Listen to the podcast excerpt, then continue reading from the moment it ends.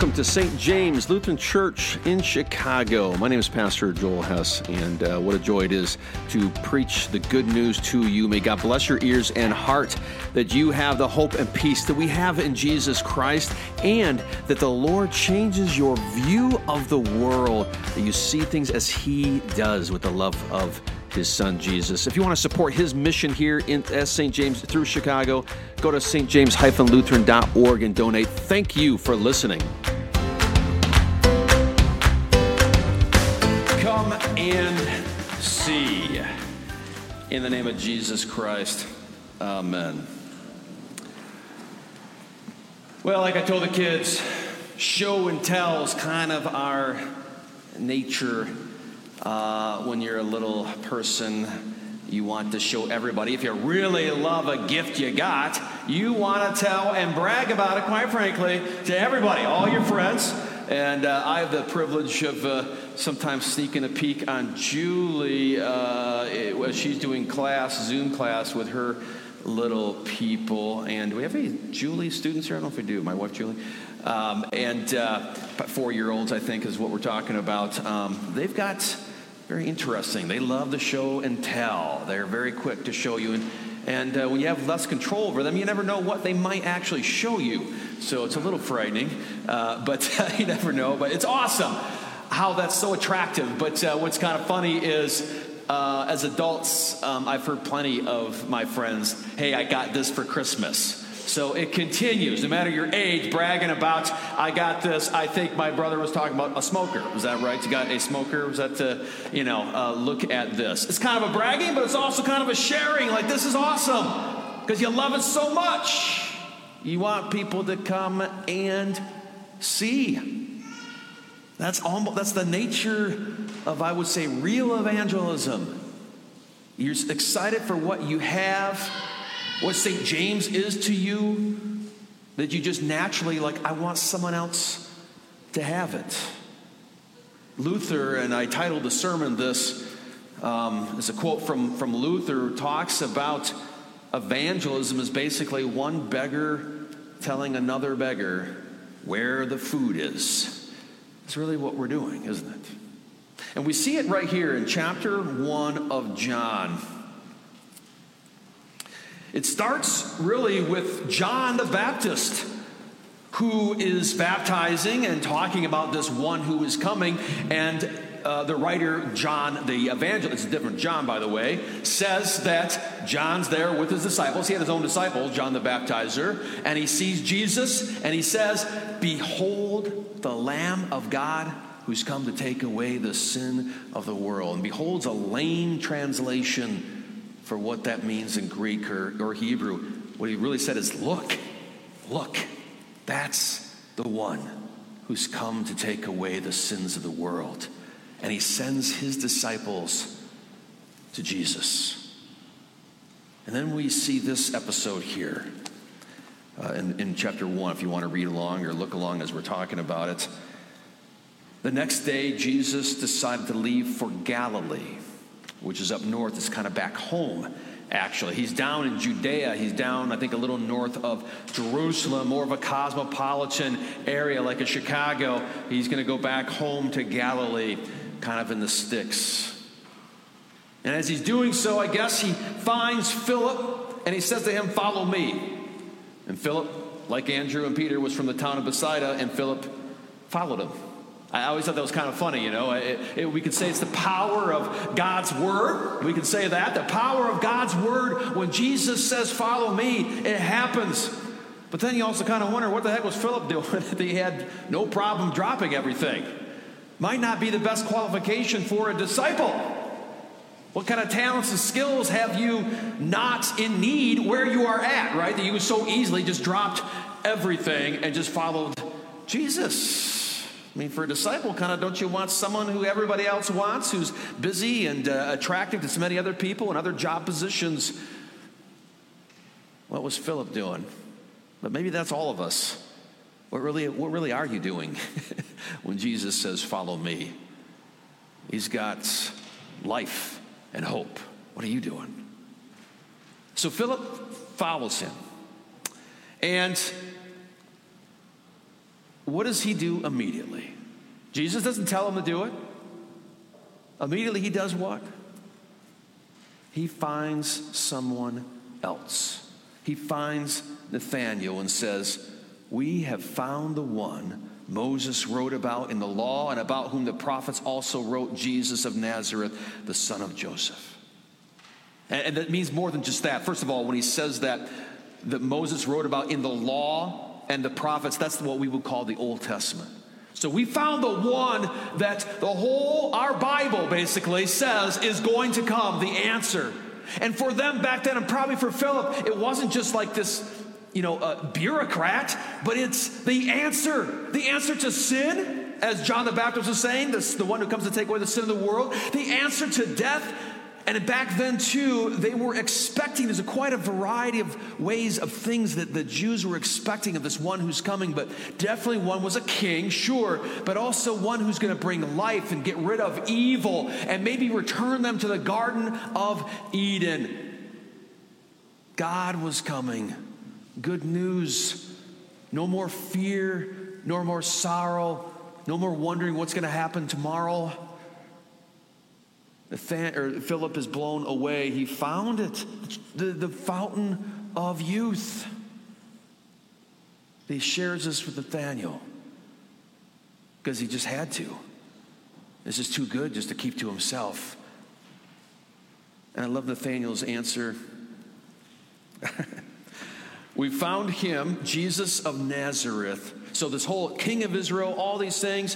And then he goes, Jesus of Nazareth son of Joseph, kind of like Bill of Peoria, son of, jo- son of John. Like, who's that? I'm sorry to make fun of Peoria. Sorry, Christian. Any other Peoria people here? So I don't know what your Nazareth town is that you're like, nothing good comes out of there. You know, I, I don't know if Nathaniel's like, eh, we don't know if Nazareth had a bad reputation, you know, like a bunch of bad characters, or it was just basically, because it was, it's Sticksville. It's up in Galilee. It's the lake people. It's rednecks. They even have kind of an accent. So you can plug in what you might think of as nothing good comes out of there. What are you talking about? That's what Nathaniel says.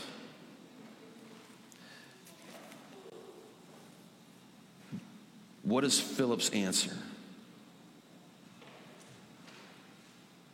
Didn't try to debate him go through a whole long, you know, proving that Nazareth is acceptable and blah, blah, and let's go to the Bible. Philip just says, Come and see. Couldn't explain it even. Like he didn't even know. I, I don't know. But this is the one, and you're going to experience it. It'll make sense. Come and see. I wonder if what attracted Philip was he's like, this guy called me, loves me. It blew Philip's mind. Come and meet him. There's hope finally.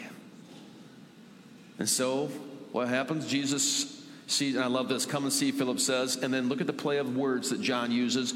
When John saw, when Jesus saw Nathanael, approaching, he said of him, Well, here's a true Israelite, in whom there's nothing false, which I would say means who speaks his mind, who, who says something, uh, whatever is on his head, he's going to say it. And that's Nathaniel. No problem putting down the Messiah by, there's no way the Messiah comes from Nazareth. And so he comes up, and then uh, apparently Nathaniel hears this. How do you know me? Nathaniel asked him. And Jesus answered, I saw you while you were under the fig tree before Philip even called you. And Nathanael declares, just with that, Rabbi, you are not just king of Israel, the Son of God. You are the king of Israel. Why would he say that to that? What got Nathanael that just blew his mind?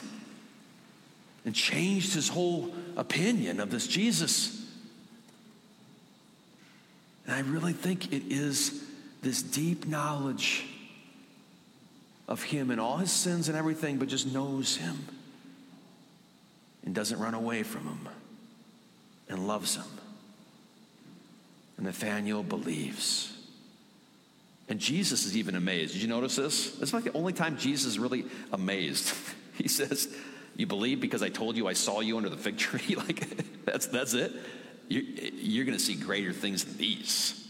You're going to see heaven open and angels ascending and descending on the Son of Man. And maybe that simply means you are going to see heaven. But I think it means even more than that. Come and see Nathanael, but Jesus invites Nathanael and Philip and you. And the next day, it's a three day period here from John chapter 1. John chapter 2 is the, I think, the fourth day, and they're invited to a wedding. Jesus brings his crew. I don't know if they're invited or not, disciples. And at the wedding, he changes what? Water to wine. And the disciples' minds are blown. You're going to see greater things than that. As they hung out with Jesus, they find him healing the blind man. They find him giving legs to the lame. Next thing you know, he's taking a couple fish and some loaves of bread and feeds freely, for free, charging nothing. Better than any government promise you've heard. 5,000. Come and see. You're going to see greater things than that. And there they are with Jesus as he raises Lazarus from the dead. You've seen nothing yet. Come and see. As they looked up and saw this Jesus, this king, on the cross for them. And I would suggest that is what Jesus was talking about. It's one thing that God does amazing things and miracles. That is awesome and it is true, and God will raise you up and heal you. You will be healed one day. But to look up and see this God dying for you, whatever you've done, and he knows you just like he knew Nathaniel, knows everything about you, and yet seeing this God on a cross with criminals because he loves you that much and on that cross, exactly what Jesus said heaven was opened, it was pushed through.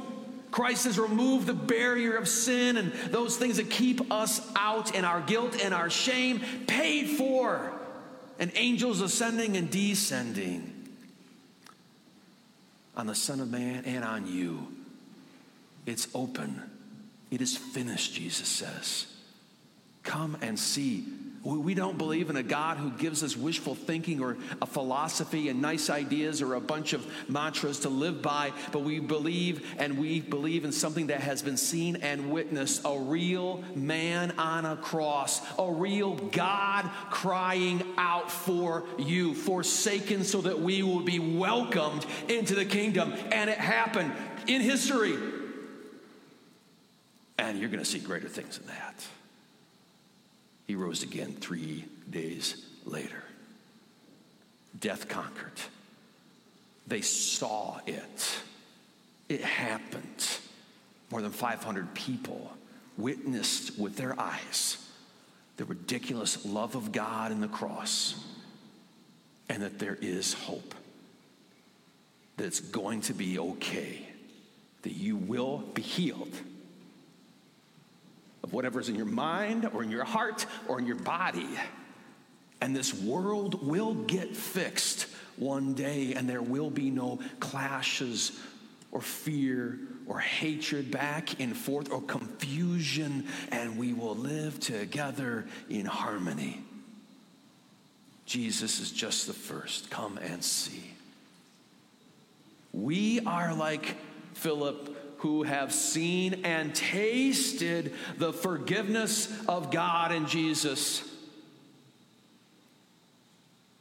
And now, like little kids, not because we're told to or have to, but because we're beggars who've been given food, we go and brag about this to others who also need some hope.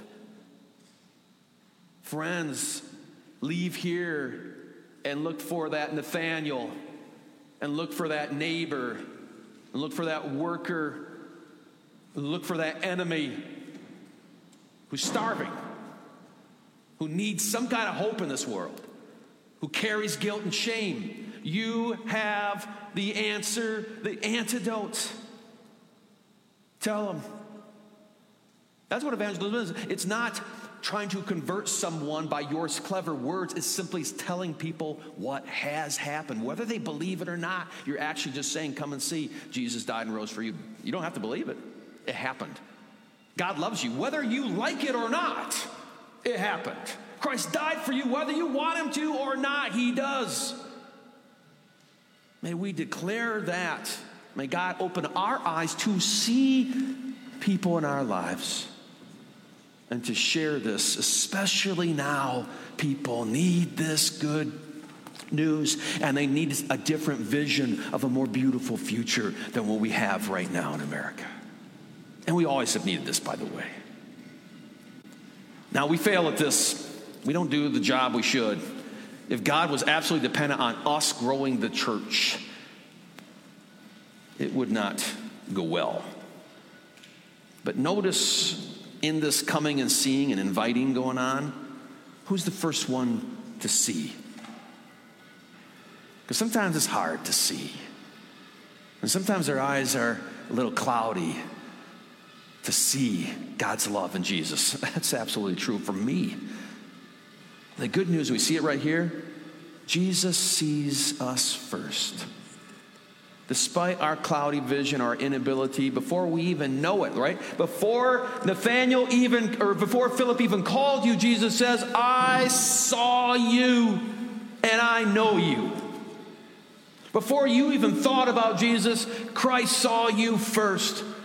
And through your parents, the baptism, or through a friend, he called you because he knew you and all your sins, saw you and sees those people out there knows them, and is sending someone their way right now, just like He did you. In Jesus' name, Amen.